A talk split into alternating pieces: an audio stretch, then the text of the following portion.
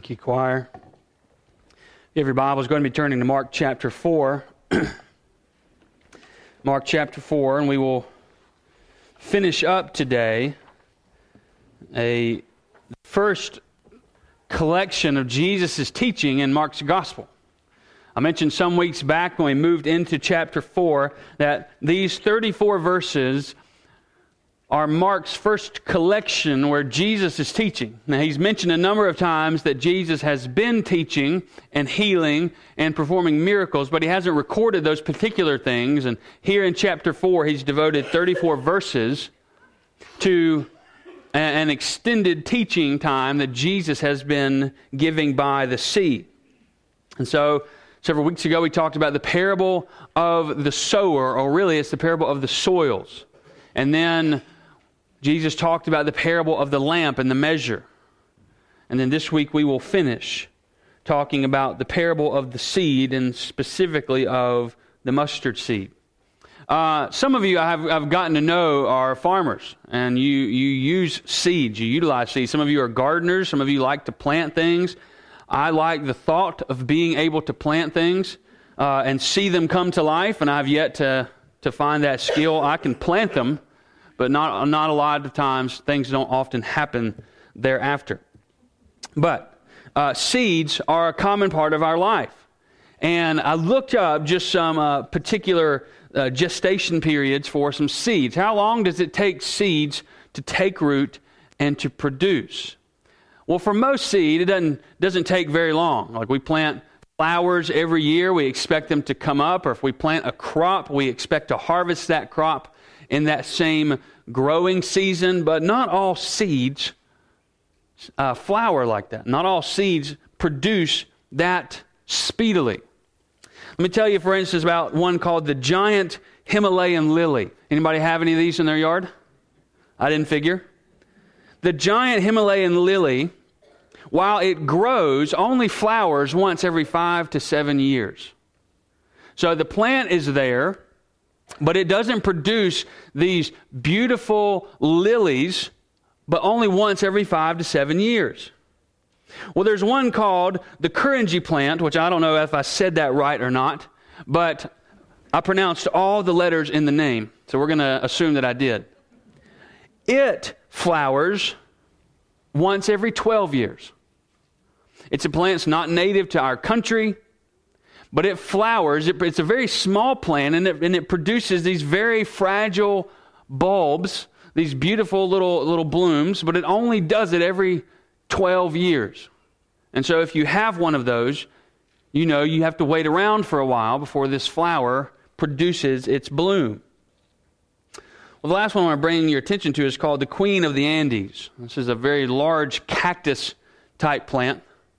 And the queen of the Andes only flowers once every 80 to 150 years.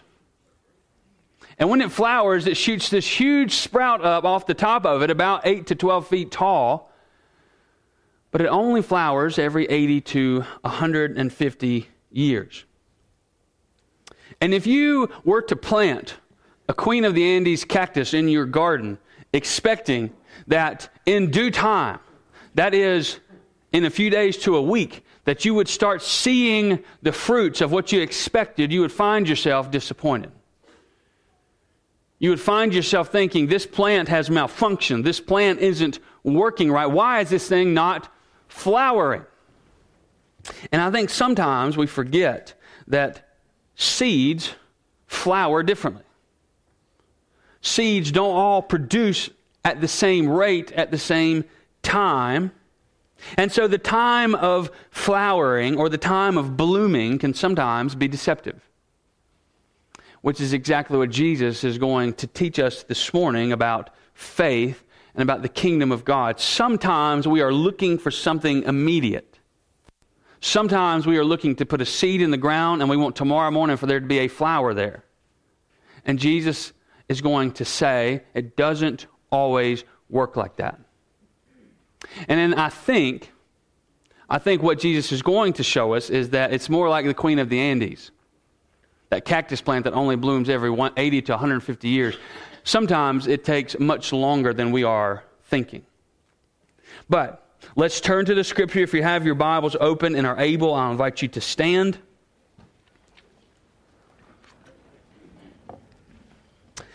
Mark chapter 4, we will pick up reading in verse 26. It says, And he said to them, The kingdom of God is as if a man should scatter seed on the ground. He sleeps and rises day and night, and the seed sprouts and grows. He knows not how. The earth produces by itself first the blade, then the ear, then the full grain in the ear. But when the grain is ripe, at once he puts the sickle, because the harvest is come. And he said, with what can we compare the kingdom of God, or what parable shall we use for it? It is like a grain of mustard seed, which, when sown in the ground, is the smallest of all seeds on the earth. Yet when it is sown, it grows up and becomes larger than all the garden plants and puts out large branches so that the birds of the air can make a nest in its shade. With many such parables, he spoke the word to them as they were able to hear it. He did not speak to them without a parable, but privately to his own disciples, he explained everything. Let's pray. God, we confess together that this is your word, and it is a good word because it is your word. We ask now that you would come and open it to our hearts and to our minds, cause us to see your wondrous glory in it. Help us to understand and to see the beauty of the gospel. We pray in your name. Amen. You may be seated. so you see on your notes, the main idea this morning is that God's kingdom, while beginning small, will grow large. And it will not show itself fully until the end of time.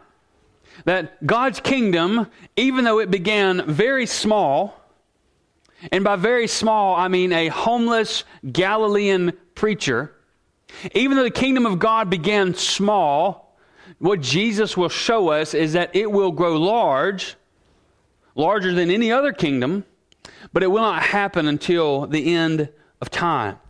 and so this parable is a warning against understanding the significant or misunderstanding the significance of the proclamation of the kingdom.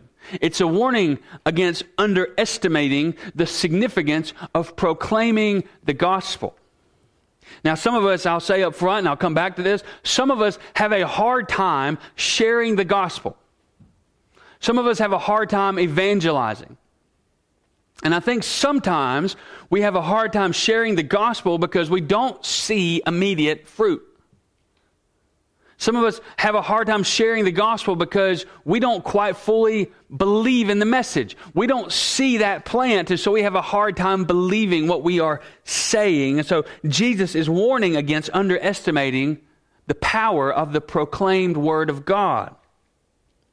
And however unimpressive its initial impact may be, Jesus says there's something unimaginable on the backside.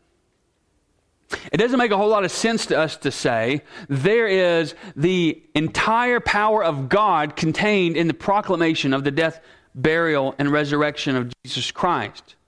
That's just words that we say. And yet, Jesus says, don't underestimate the incredible divine force that is contained in that message. Mark is going to help us to see through Jesus' teaching how and why to understand the hiddenness of the kingdom of God. Jesus first brought this out in the parable of the soils. He said, To you it's been made known the secrets of the kingdom, but to them everything is, is hidden. The kingdom is hidden. He's helping us to see and to understand this hiddenness.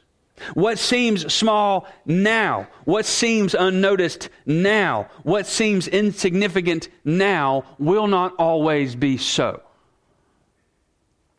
What seems insignificant now, Jesus is saying, don't misunderstand, don't underestimate, because it will be of soul significance in the time to come. and this point is foundational to our study of Mark. Didn't want to do that in the microphone. As we will see in the coming weeks and months, without this understanding that what is small and insignificant now becomes something of so significance. If we miss that point, then the cross won't make sense.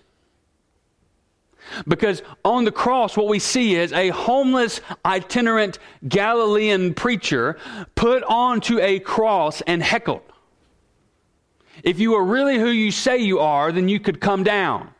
If you really had the power of God, you could take yourself off the cross. And yet, we know, because Mark has shown us, or will show us, and we know that it was by God's grace and power that he remained on the cross. But if we don't have this idea, that the world does not understand that, if we don't have this idea that the small seed becomes something unimaginable, then the cross doesn't make sense. It doesn't make complete sense.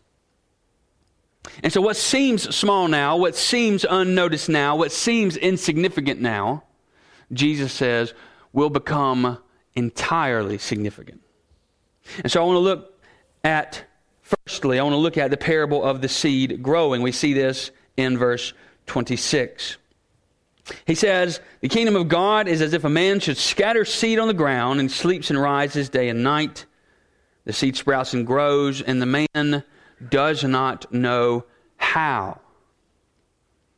A farmer plants his seed, and he understands that if he puts a seed in the ground and the soil is fertile, he can expect a harvest. And so he doesn't sit there and cause the seed to grow. He doesn't sit there and massage the seed or, or speak to it, giving it instruction. He just knows that if I put the seed in the ground and cover it with dirt and water it, the earth does its work and the seed does its work and produces a harvest. And so Jesus' point here is that gospel growth comes from God alone that the growth of the gospel or salvation comes from God alone. As we share the message of the kingdom, as we proclaim the gospel far and wide, we are not causing men and women and boys and girls to be saved.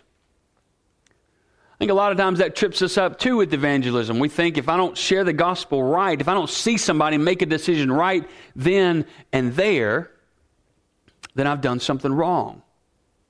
And Jesus is saying, don't, don't put more, uh, don't, don't assume that you have more to do with this than you actually do. It's our responsibility to be the sower back, at the, back up at the beginning of chapter 4. If we are in Christ, we are to be the sower who sows the seed widely on the fertile, tilled up soil and on the beaten down path over here. We put the seed everywhere because it's God who gives the growth. We don't know when and how God works in the hearts of women and men. And this short parable illustrates a number of things for you and I. It shows us the power of the taught word. You ever wonder why, week in and week out, you gather to listen to somebody talk to you for 30 or 40 or an hour sometimes, just getting you ready? It could happen. See, you weren't listening. But, but every week we gather to hear the taught word. Why is it that we think there's something significant about opening this book and having someone proclaim it with authority? Because Jesus is saying the power is not in anything we do, it's not in our manipulating of a message. The power is in the word itself. And so Jesus is highlighting that. It's also illustrating that there is a necessary time required for gospel maturity. We don't all mature overnight. We don't all become polished followers of Jesus overnight. As a matter of fact, a lot of us have a long way to go.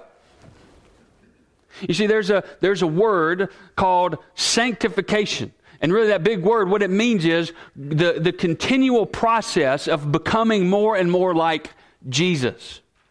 And so at salvation, we are justified in the sight of God, which means that God treats us as if we are fully righteous, even though we are still sinful, even though we still struggle with sin. God treats us as fully righteous, and because we are justified in His sight, the Holy Spirit begins to sanctify us.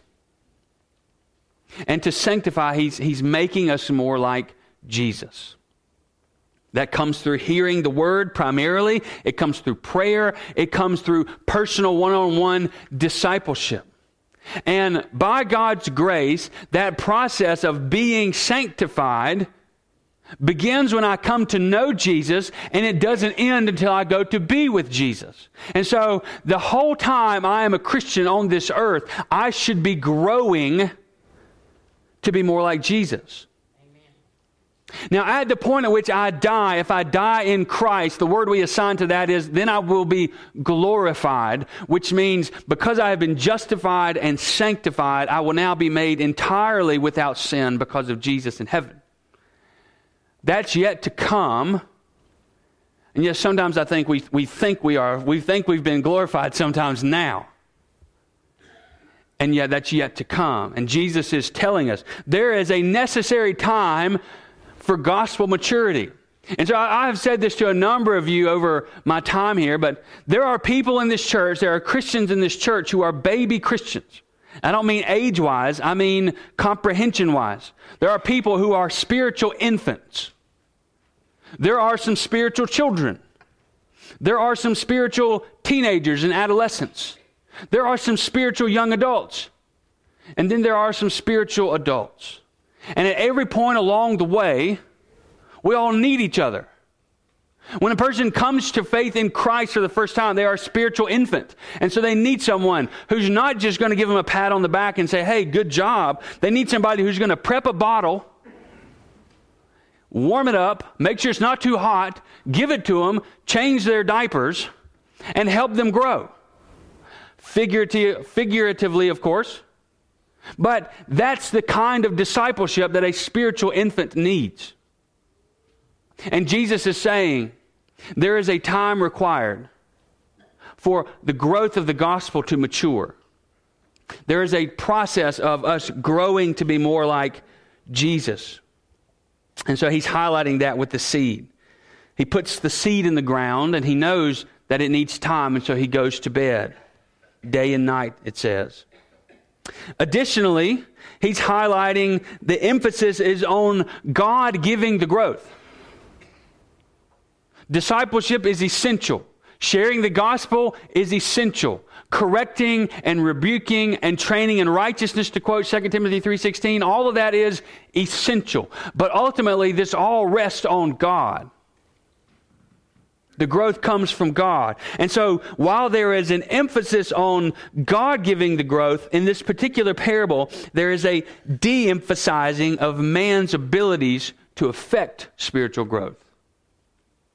This has a particular application to me. When I come in here every single week and preach or teach on Wednesday nights, I feel the weight of your spiritual lives before God. Y'all's too. I feel that weight. And I feel the requirement of God to rightly teach you the Bible. But ultimately, at the end of the day, I can't affect anything in your heart. And if I begin to think that I can, then I have gone off the rails. It's my responsibility to give you the Word of God, the truth of God, and to leave the results to God.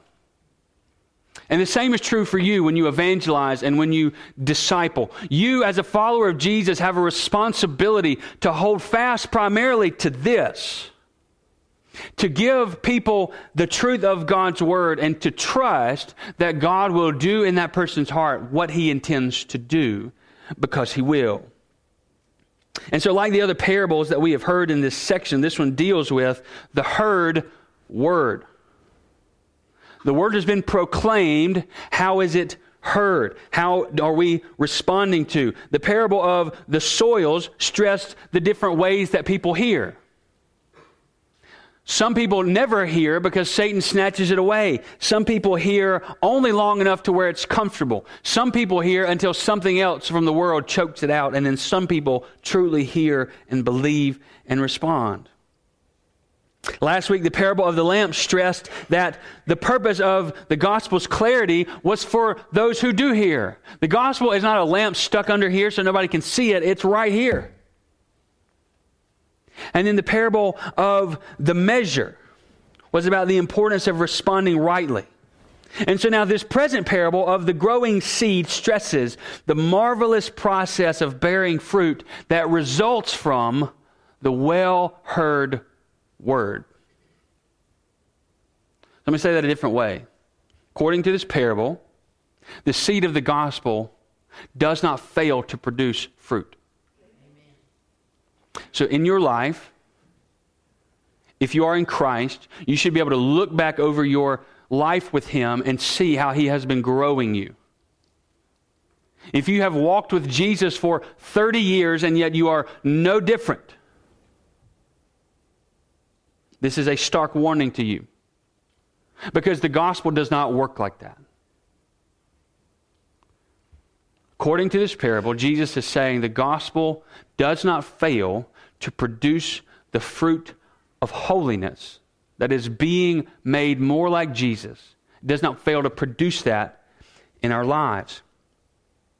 And so this parable goes a long way to encourage faithful Christians to preach the gospel.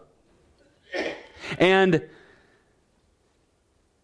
even if you never see fruit, even if you never see anyone come to know Jesus, even if you never see anybody grow in the gospel, this parable is, a, is an encouragement to keep at it.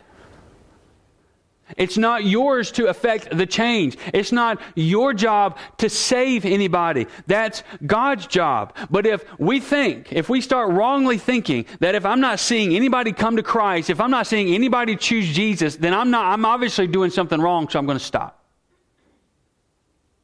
That's wrong. Jesus' point is to remind us that we cannot control the soil onto which the seed falls, nor can we control the process of germination and growth. We don't control any of that. The only thing that we control is whether I'm going to be obedient and share the gospel with the world. There's a missionary in, in, in Baptist history named William Carey. I mentioned him some time back that he stood up and asked about is, is, the, is the mandate to go with the gospel still in effect? And an older man at that time said, No, it's not. But William Carey understood the gospel and understood the Great Commission and went with the gospel to India. Took his family along the way. And he suffered. He suffered greatly. He lost children, ultimately lost his wife, and for seven years saw no gospel fruit. Imagine that.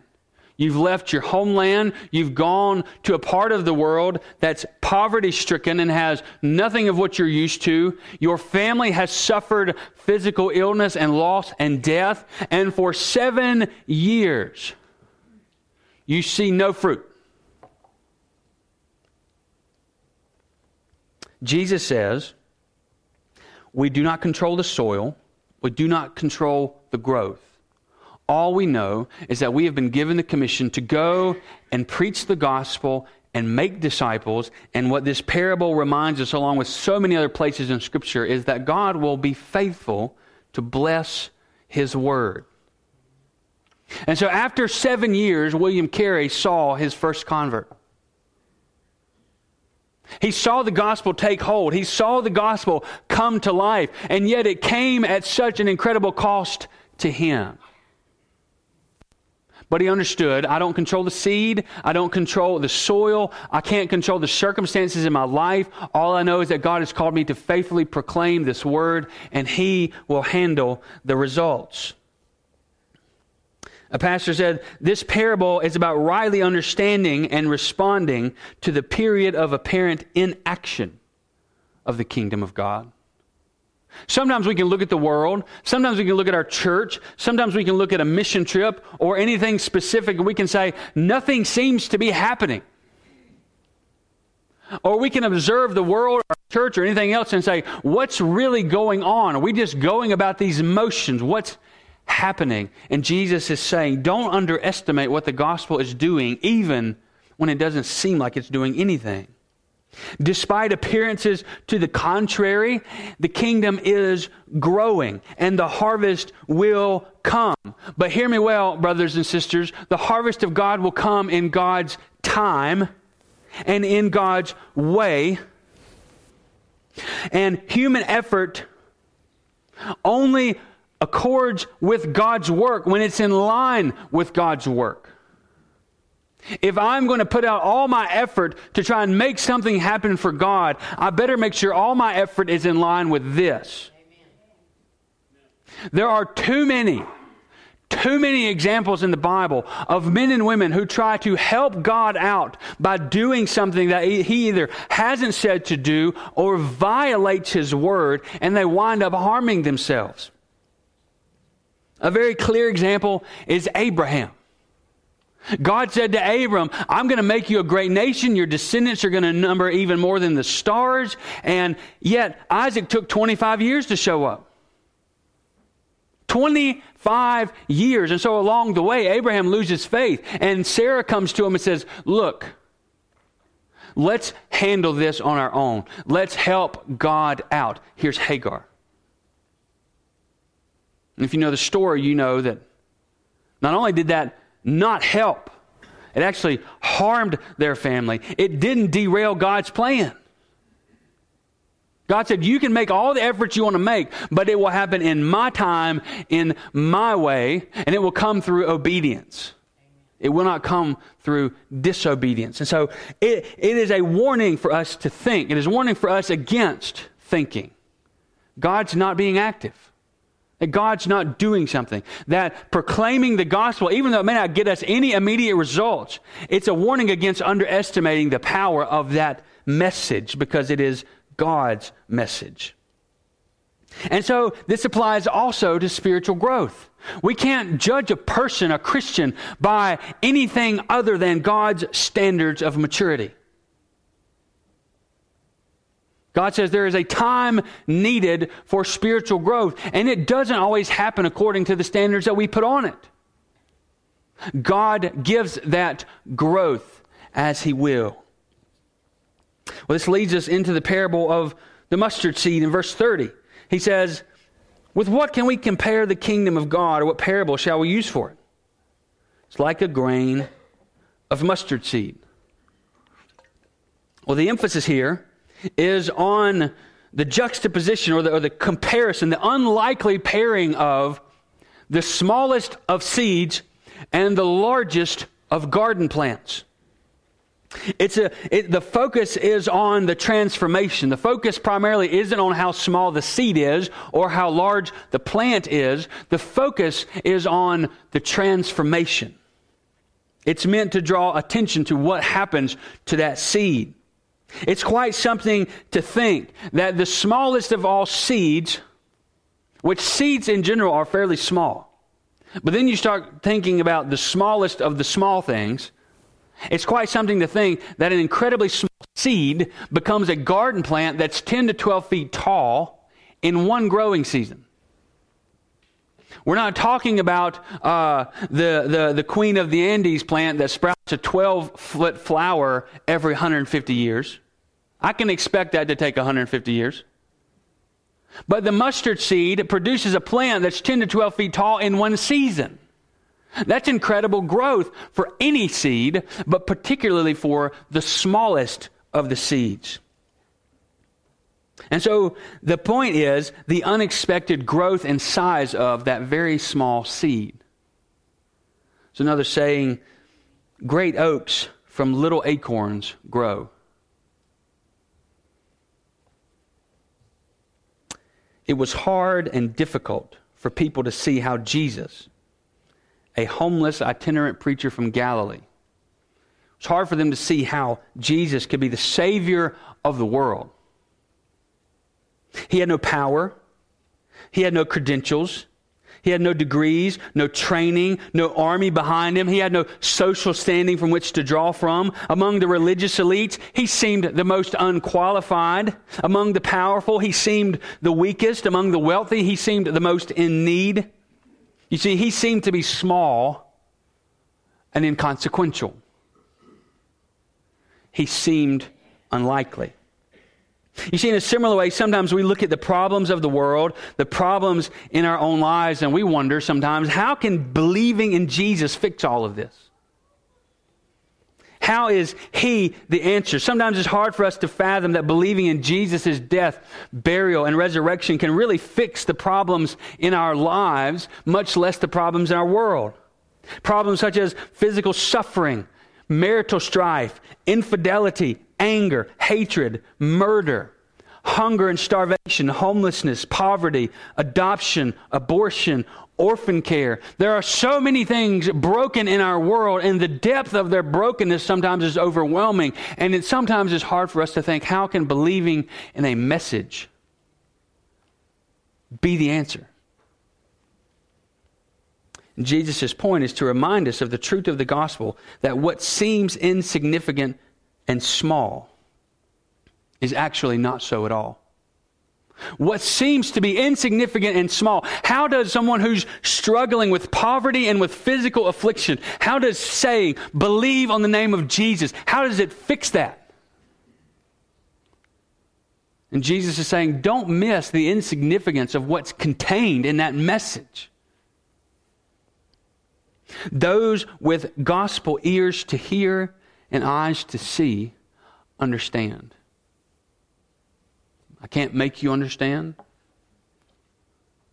This is something that comes only from God.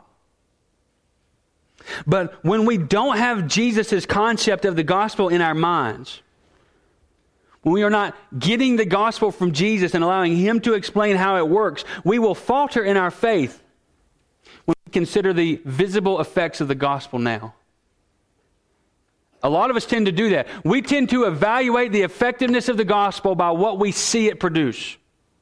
We tend to evaluate the usefulness of the gospel in our lives by how much it helps us in whatever situation we're in. If I'm struggling with sin, I try to believe in Jesus, and when that doesn't work, I think, well, I must be believing wrongly, or he's just not going to help.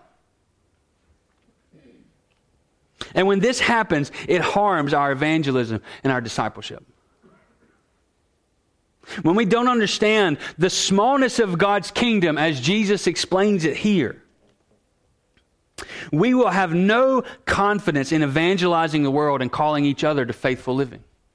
When I don't understand the smallness of God's kingdom as Jesus is explaining it, then I'm going to have no confidence to go out and evangelize the world uh, among whom Jesus says, I'll face rejection. There will be people in the world, Jesus says, who will not only not accept the gospel, but who will hate you for it. And that goes against some of the things we hold most dear. I don't want to be rejected, and I don't want to be hated. And yet, if we don't understand the true nature of God's kingdom as Jesus is teaching it, we'll never evangelize and disciple. And so these two parables, the parable of the seed growing and the, the, the, transformation of the seed, these two things taken together warn us against underestimating the significance of proclaiming the gospel. You see, Jesus says sometimes we think about the proclamation of the gospel as something very small. Just sharing a message. That can sometimes seem small and insignificant. And Jesus says, yet it's like a mustard seed. Something so small, something so inconsequential becomes something that you never imagined. So, just like in the context, it has two meanings. The first meaning is Jesus himself, the homeless itinerant preacher who would be nailed to a cross and his lifeless dead body put into a grave would become the mustard seed that flowers into the tree of life. Do you know how many homeless preachers that history remembers? Not many. There is something different entirely about Jesus. And what he's saying is, even though his life may have seemed to the world small and inconsequential, it becomes the tree of life in Revelation 22 that is for the healing of all the nations. And in the same way, Jesus is saying what often seems small and inconsequential, that is, the sharing of Jesus from one to another, that becomes, by God's grace, salvation. It's not ours to affect. It's not ours to talk people into. It's ours to share and trust that God will do something. And so, what was begun in this Galilean ministry of Jesus will, by the power of God, one day fulfill Revelation 21 that I read earlier. Behold, I am making all things new, God said.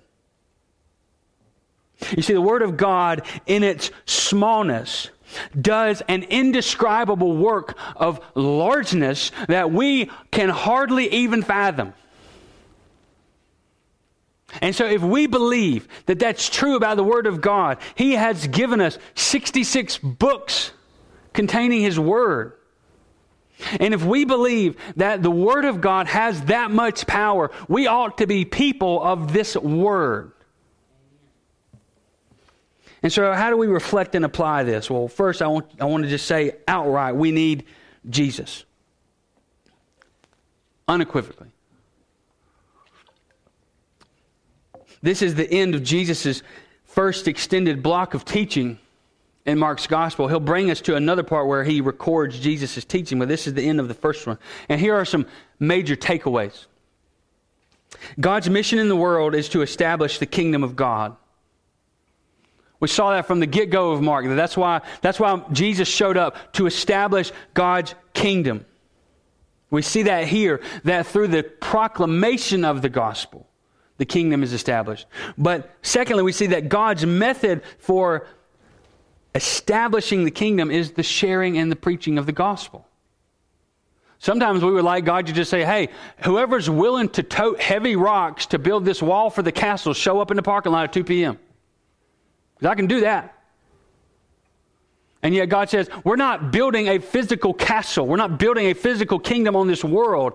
God says, the way that I am going about establishing my kingdom is as faithful Christians share the gospel. And third, we see that God promises total success. So many doubt the power of the shared word of God, and yet God has promised it won't fail.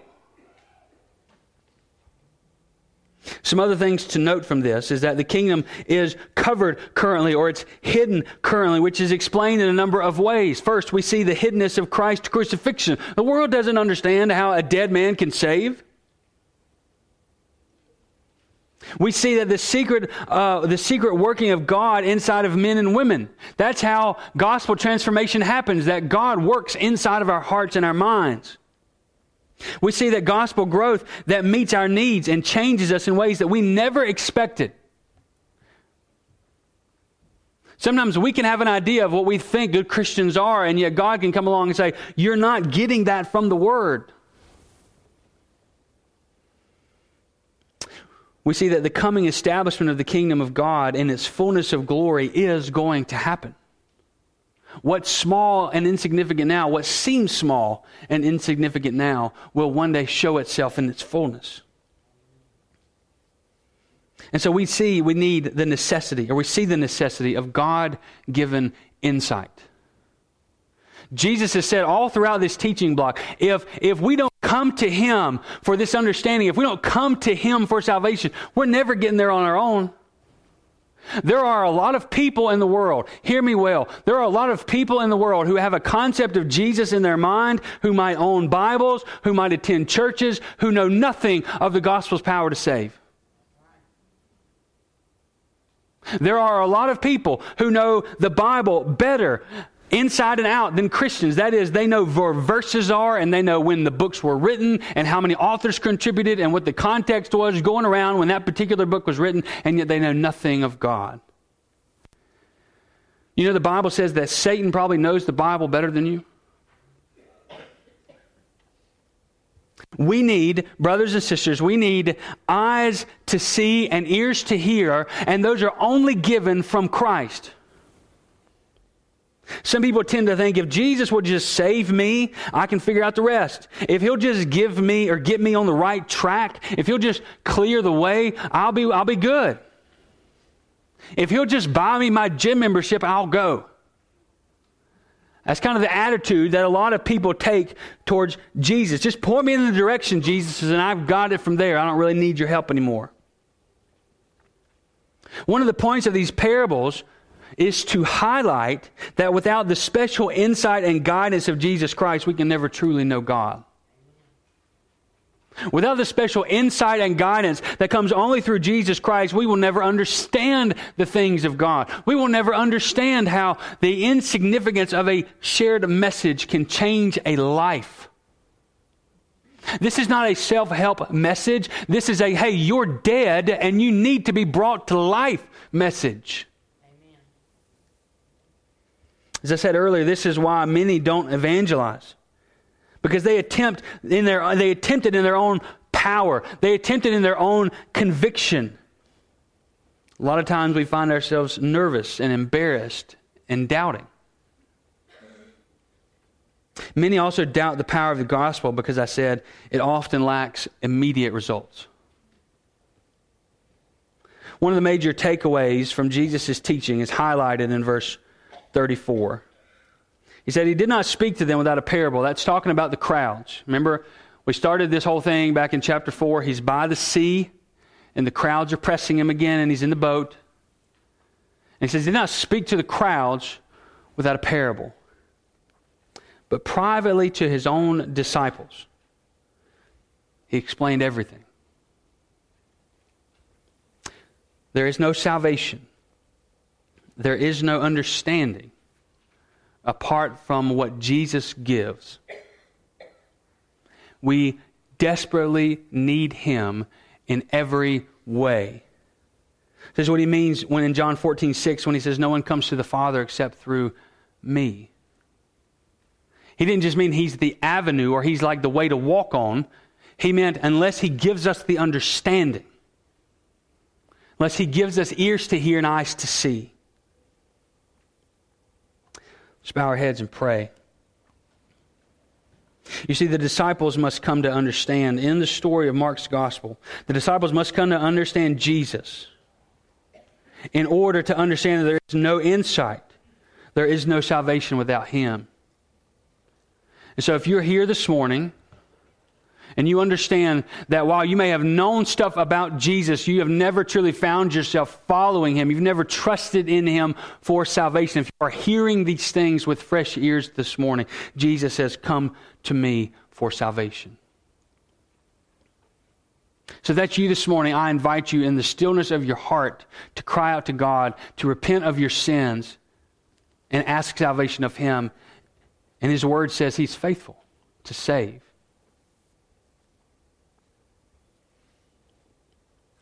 God, I pray that we would not hear this word passively. You call us in James to be doers of the word as well as hearers. So, God, convict us as a people that even though we may not see great, grand things happening with the gospel, we know that you are actively at work changing the lives of men and women and boys and girls around the world. You are actively at work establishing your kingdom in the hearts and lives of your people. So, God, may we sing with that conviction. May we respond with that conviction. I pray in your holy name. Amen. Let's stand as we prepare to respond through song. If the Lord is dealing with you,